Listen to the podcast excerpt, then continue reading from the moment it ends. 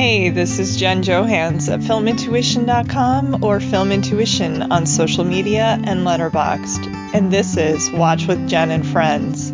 If Watch with Jen is the studio track, this is the acoustic version. Today's guest is Nell Minow.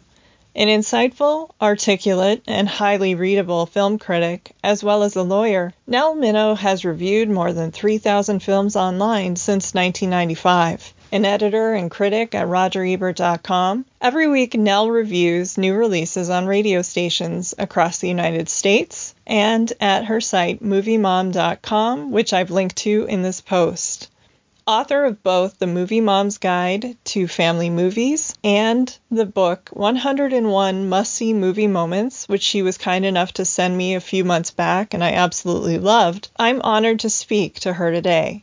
How are you doing, Nell, and how are you adapting to quarantine life? uh, uh, I'm doing just fine. I, you know, the rest of the world uh, is uh, is a, a crazy and worrying and scary, but I'm in my favorite place with my favorite person, and we have lots of books and movies and music and food. So I feel like we're on a little honeymoon. That's wonderful. Yeah.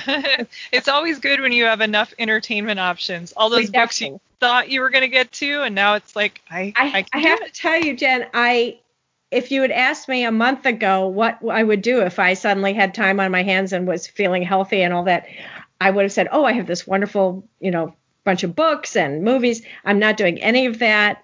Uh, what I'm doing, like everybody else in America, I'm baking bread. I've been I've made like six different kinds of bread uh, and soup. I've been making a lot of soup, but also I seem to be revisiting a lot of old favorites, both with movies and with books. Uh, that seems to be sort of I'm sort of in the comfort food mode, uh, yeah. literally and metaphorically. So I have been watching a lot of Turner Classic Movies as I always do. Uh, so I've seen some new old movies, but I haven't seen much in terms of new new movies. Hey, I love Turner Classic Movies. and now we're going to have that festival at home, so yes. that'll be good. Yes. That looks like it will be a lot of fun. Uh, and we'll be able to see highlights of some of their past festivals. I've always wanted to go to the Turner Classic Movies festival, but it's around the same time as Ebert Fest, so I've never been able to go. And so I'm looking forward to seeing some of the highlights of their past festivals. Yeah, that'll be good. So, how has this changed your weekly workload?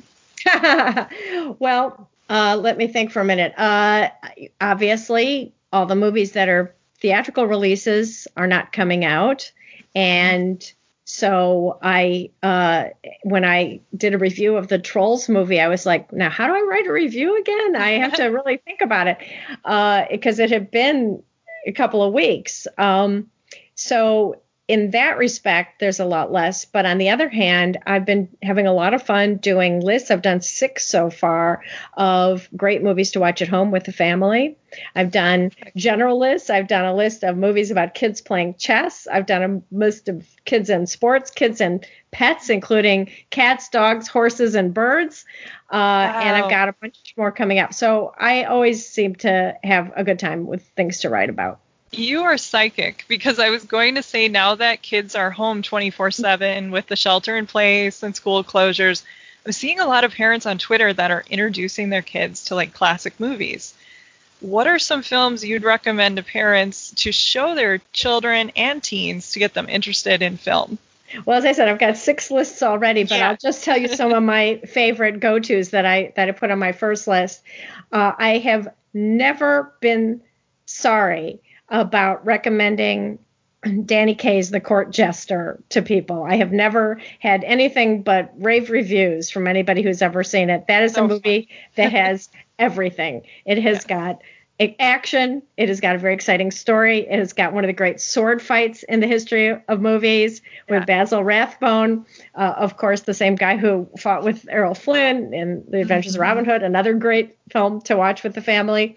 Uh, and uh, it is extremely funny. It's got music and it's got romance, and very unusually for its time, it's got a heroine who is strong and brave and capable, and he loves her for all of those things.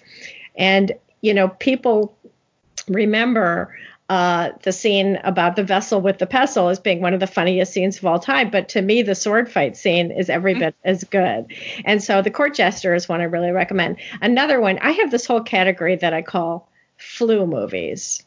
Oh, I like that. Okay. You need so those. you need those. And my absolute go to flu movie is Galaxy Quest. Uh, Hilarious. Oh my yes. gosh. Yes. One of the funniest movies of all time. Unbelievable yep. people in it. Alan Rickman. Sigourney. Tony Shalhoub, Sigourney Weaver, who's hilarious. Yeah. Sam uh, Rockwell. Sam Rockwell, one of his early oh. roles. Uh, it is, uh, and of course, Tim Allen uh, and uh, Justin Long, one of his early roles. And there's a wonderful documentary about the making of it that has recently come out. You can get on Amazon Prime called Never Surrender. Definitely oh. worthwhile. And to me, the ideal double feature would be Galaxy Quest and the documentary Trekkies. I have not seen that. You will love it. Okay, so that's, good. that's another good one. Another one I recommend for families is National Velvet with Elizabeth Taylor. Love that movie. I love that movie so too. good. It's yes. one of my absolute favorite movies.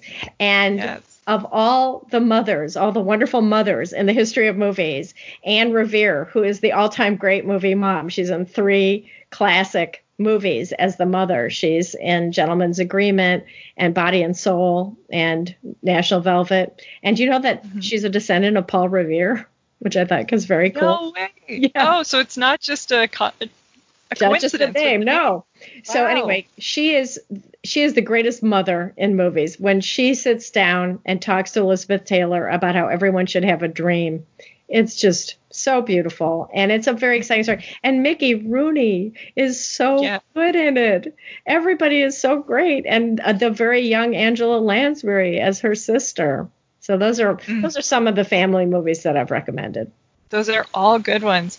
So because you love TCM, I'm guessing that's probably your go-to channel. What is your yes. favorite streaming channel? Is it the Watch TCM app? or what do you like to go to? Yeah, definitely. When I turn on the TV, if I don't have something particular in mind that I'm planning to watch, I will always start with TCM and see what's on there. And I saw a really nutty uh, film on TCM uh, about a week ago, which I'll tell you about with Humphrey Bogart called uh, and it all came true. Have you ever heard of that? No. It's nuts. But anyway. Okay. yeah, TCM is definitely my favorite. And I have to say, uh, I'm a little embarrassed, but the truth is, I love all the streaming services. I love Amazon Prime. Uh, yep. I, I, you know, Mrs. Maisel, love it. Love uh, Good Hulu. show. Yeah, love Hulu, Hulu. Yes. Love Netflix. Um, I have signed up for Quibi and I'm still having fun exploring Quibi. You know, one thing that I think is wonderful is that Quibi was originally going to give you two free weeks when it when it when it first came operational this week, and because of the virus, they're giving away 90 days. So it wow. really, I know it, it's you'd be crazy not to take advantage of that and take a look at all they have to offer because they have so much money. They have brought in just some of the biggest names in the world. And some of the things are going to work and some of them aren't, but it's really an interesting experiment. And so uh, the only thing I have not signed up for yet is Apple TV Plus, but they're kind of getting to me because they looks like some of that programming looks great. What's your favorite streaming service? Probably Criterion Channel. Yeah. But I'm I'm a member of way too many. Yeah. I, I haven't signed up for Quibi. I don't know much about it, but signed up for boy, Hulu, Amazon, just pretty much on all yeah. of the different streaming services, stars. Yeah, yeah too many. Yeah, I, I, me too. All of them, all of them. I consider it a business expense. Pretty much, exactly. Yeah. Mm-hmm. And you never know what you're in the mood for, and they always offer really good deals, like you yes. know, three months for 15 bucks or some crazy amount. Yeah, yeah, it's really good. I did I did CBS All Access for a while and I just wasn't watching it enough so I turned it off, but I would definitely turn it back on again if something really good came on. Yeah, I'm waiting for a few episodes before I sign back up because the Good Fight came yes, back. And I do I, like that and show. It, and it sounds very intriguing what they're doing with it. But yeah, it is it is really fun, and I'm I'm having fun. So this crazy movie with Humphrey Bogart, it all came Yes. true, is so nuts. It has Ann Sheridan in it, and Humphrey Bogart is it's a little bit like one of my favorite movies of all time, Ball of Fire with Barbara Stanwyck. Love of my that favorites. movie. One of my Yes. absolute favorites. Uh, okay, it's like a bad version of that, except that Humphrey Bogart is great. Humphrey Bogart is a gangster who needs to hide out, and he goes to hide out in a boarding house run by Ann Sheridan's mother and somebody else's mother. And uh, so he's hiding out there, and they decide that they're going to turn it into a nightclub, and they put on, other than the main stars, the worst. I, it's not intended to be the worst. It's not like Best Okay. in Show or something like that, or Yeah. you know, Waiting for Guffman. They're, the I think they're supposed to be entertaining. I think it's supposed to be entertaining, but they're the worst. The worst acts imaginable. I can't imagine where it all came from. But Humphrey Bogart, he seems to be in his own movie playing the gangster, and then around him is kind of this light, quirky comedy, and uh, that was that was extremely strange. Oh, another movie that I watched on Turner Classic Movies, which I had seen before and I love, but is completely bananas, is Female with Ruth Chatterton. I have not seen that. Okay, you have to see it immediately. So you, it's so Okay. you you do have TCM streaming, right? Yes. Okay. Uh-huh. It's on there because it was so crazy. Okay. I told my husband about it and he said he wanted to see it, so I actually ended up watching it twice in one day. It's only an hour long. But it's a pre it's a pre-code film. Love Ruth- free code film. I love pre-code. I've I've co-hosted three pre-code series uh, here in Washington Wow. and that were super fun. So, uh, yeah, so uh, Ruth Chatterton plays the CEO of an automobile company, and she's like Okay. total alpha CEO. You know, you do this, you do that. Why is everybody such an idiot? At one point, she says to her lawyer, "What does ethics have to do with it? This is business." I mean, she's just she's a total barracuda, so, and she has this practice of basically picking out the hunkiest guy at the factory sleeping with him and then sending him to their other plant in Montana or someplace the next day. Okay. So so she's the guy. No, I'm she's the guy, right? She's the guy. Yeah. But here's my Love it. favorite part. Her house is bananas. So the outside of the house is a real house designed by Frank Lloyd Wright. The inside is obviously a set, but the entryway is like cathedral ceilings with this huge unsupported circular staircase that would immediately fall down if anybody walked Yeah. up. Okay. But my favorite thing is that halfway up the wall, there's a little platform where her personal organ player sits and plays the organ. and she also has a fully staffed massage room in the house, which I think we all need to have. Yeah. That's just, you know, something everyone needs. Everybody needs.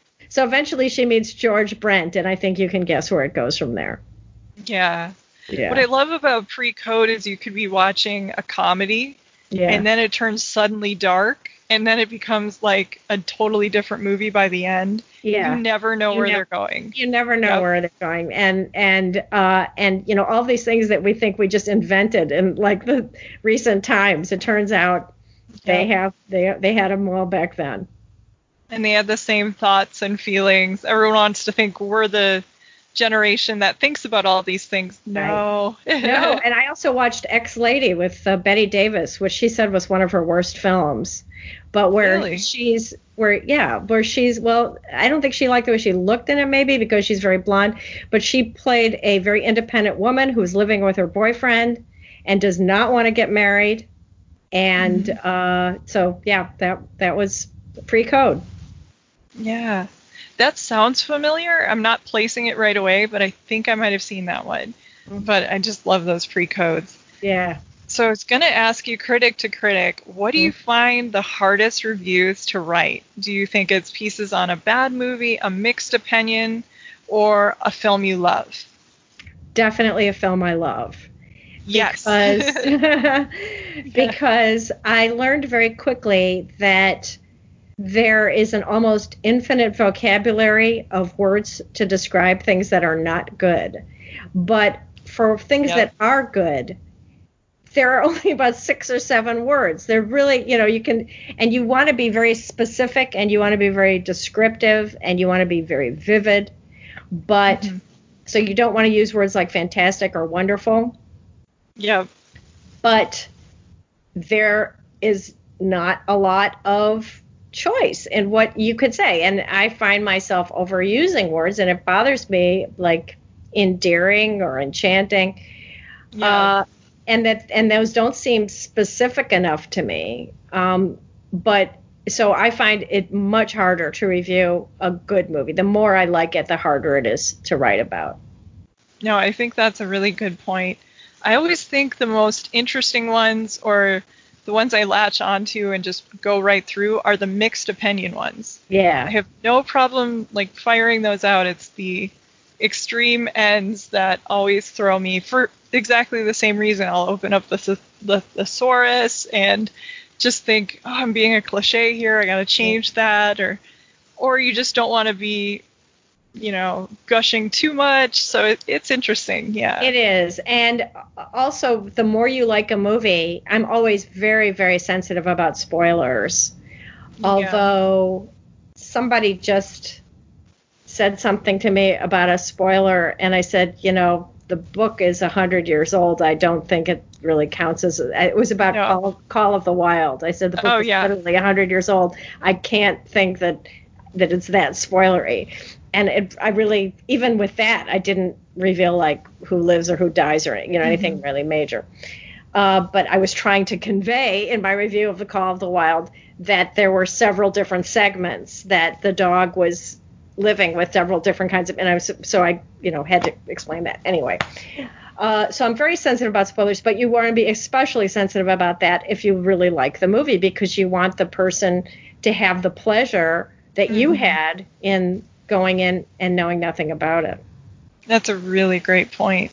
Well, as an editor at RogerEbert.com, what advice can you offer aspiring film writers or just other journalists in general? Anyone listening? Uh, you know, the most important thing is to be a good writer. Um, yeah. Everybody's got opinions. Opinions are great. Um, I'm sure that anybody that wants to write about film has seen a lot of films. I hope he's he or she has seen films from before 1980 yeah. uh, to to get some idea of uh, of you know context and, and and history and all of that so it's important to know a lot about movies and i always say you know start with the afi 100 lists and go mm-hmm. through all of those and look at criterion movies and all that so it's important to know a lot about movies but the number one most important thing is to be a good writer because first of all if you're not a good writer nobody will pay you to write and yeah. presumably that's your goal. If you're not a good writer, no one will read what you write. And the example that I always give is that there was an out of work uh, recent PhD who really didn't have anything to do. So she started writing movie reviews online. And within six months, she was hired by the New York Times. And then she's now Slate's uh, critic, Dana Stevens, it's like a note in a bottle. That's what's wonderful about it is that it's a totally open system. All you have to do is be great. But you have to remember, particularly if you're writing online, I always say you have to Scheherazade it up. You know, you have to remember that you are fighting with the rest of the internet for somebody's yes. attention. And so you have got to hold them from one sentence to the next. You have really got to make them have a reason where they can't wait to find out what the next thing is that you're going to say. And that's part of being a good writer, too. So the number one thing is work on your writing. Mm-hmm. No, that's excellent advice. I didn't know that about Dana Stevens' mm-hmm. background. Mm-hmm. Yeah, I, I that. Wow. I, yeah, and I love her writing. And I yeah. I read her when she was writing her very first reviews. I don't remember how I came across her, but she had a website called The High Sign, and that's still her yes Twitter Her handle. Twitter handle. Yep. Yes, and uh, and I still remember um, it was a Lars von Trier movie, and I read her review, and I went, "Wow, this is an amazing, uh, amazing take on the film. It's so interesting." And uh, you know, as I said, uh, it didn't take long for her to be discovered. The rest is history. That's right. Shout out to Dana. No, she's Yes. great. She is great. I can't wait to read. She's got a book coming out on one of my all-time favorites, Buster Keaton, and I'm so excited to, to read that. that'll be really good. Well, I really enjoyed your book, 101 you. Movie Moments, because it made film studies accessible. And I think it's one I would recommend to new or budding film lovers, especially since you point out these little moments that either challenge our beliefs, reveal something about a character that we didn't expect, or foreshadow things to come. What gave you the idea to come up with that book?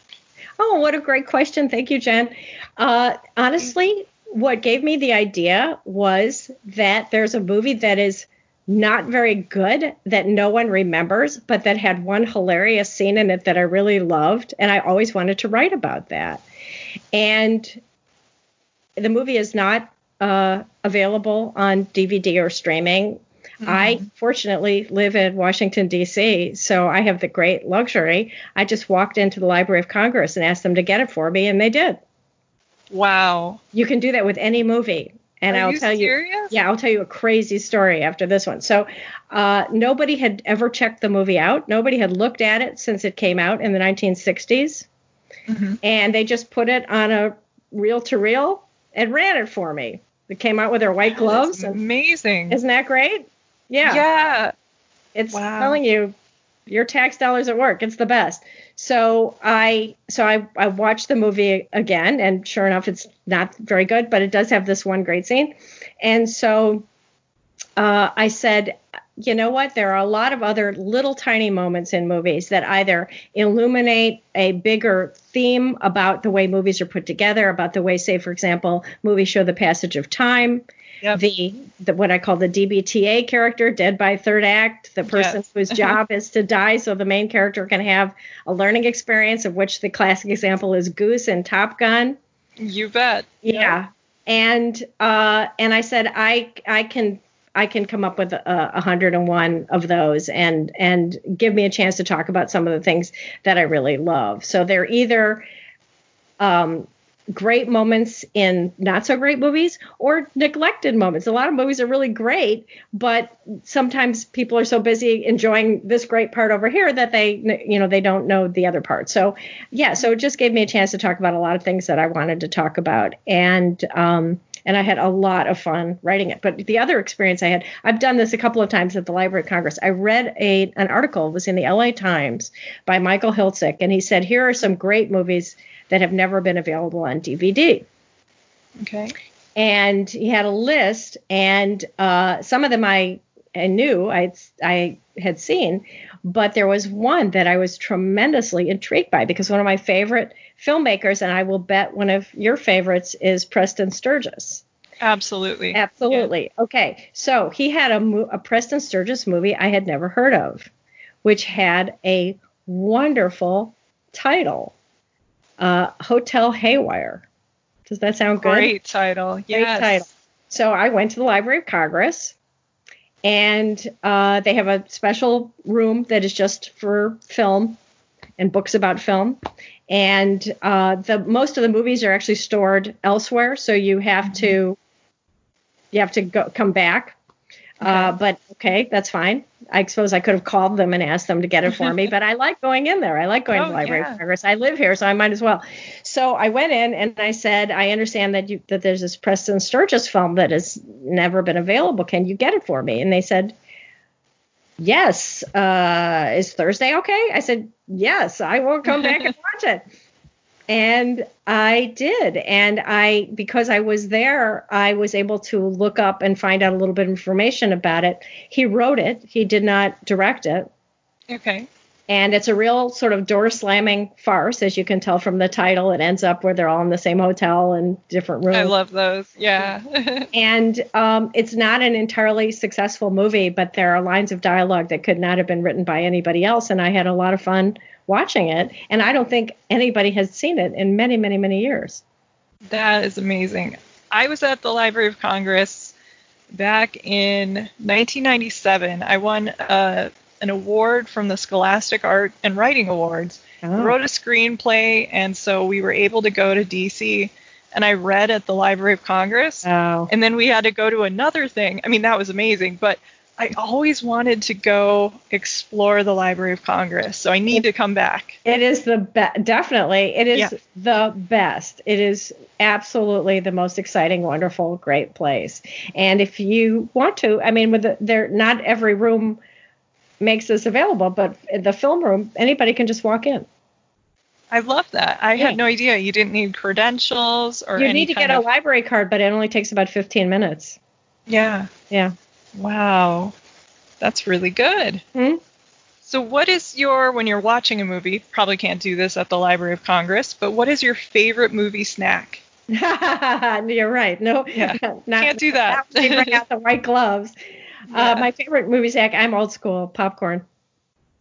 Do you have any special like salt butter or caramel or cheese or well, anything? I like uh, I, I I like real popcorn. You know, which you it's hard to get in movie theaters. Uh, but at home, that's what I have. Uh, You know, I have if I'm going to watch the Oscars or something, I will make a big bowl of popcorn.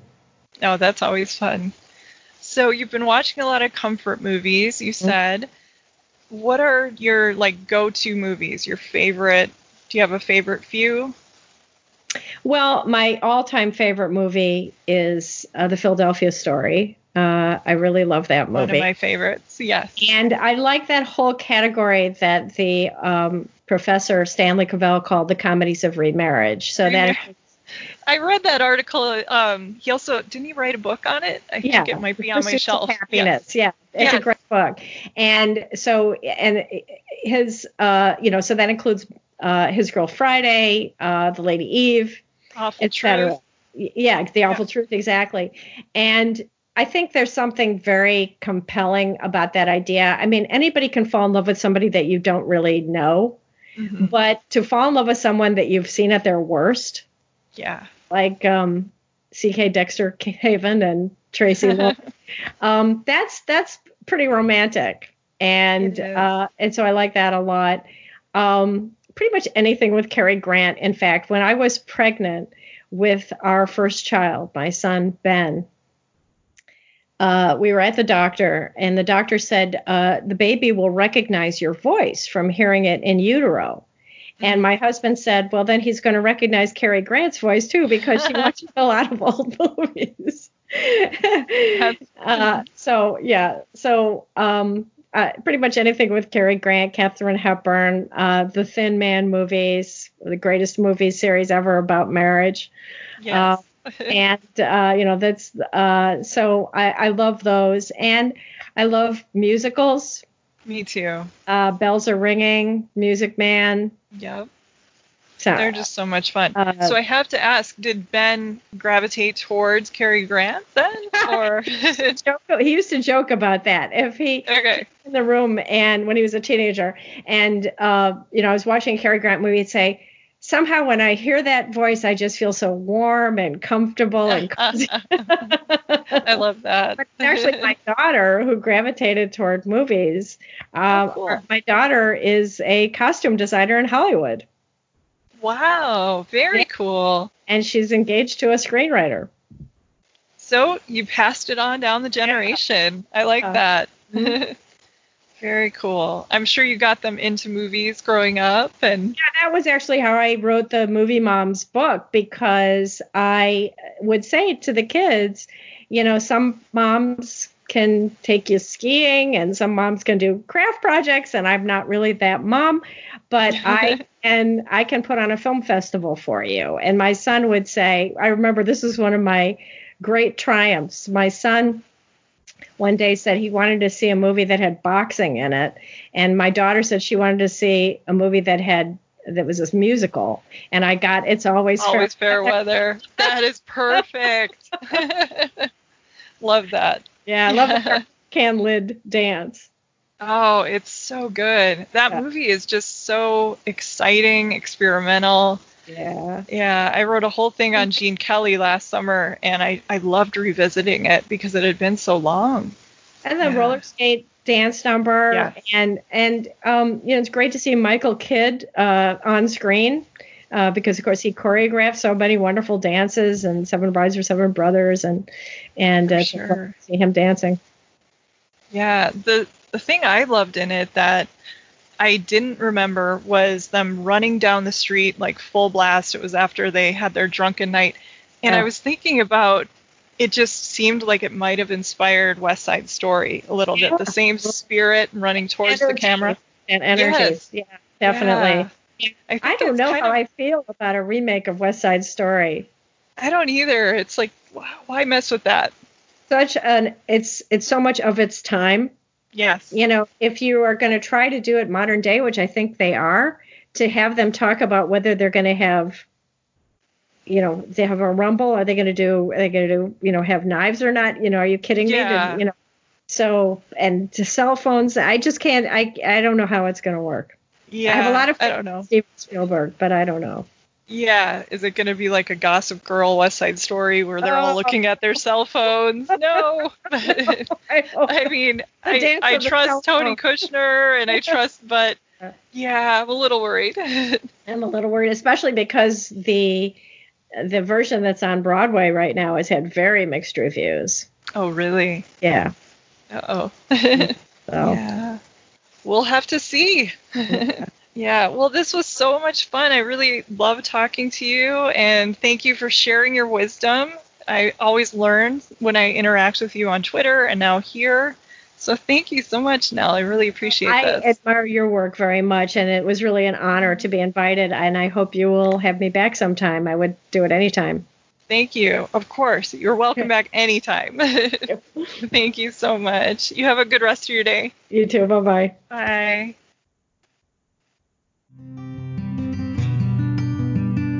This is Jen Johans at filmintuition.com or Film Intuition on social media and Letterboxd, And this is Watch with Jen and Friends.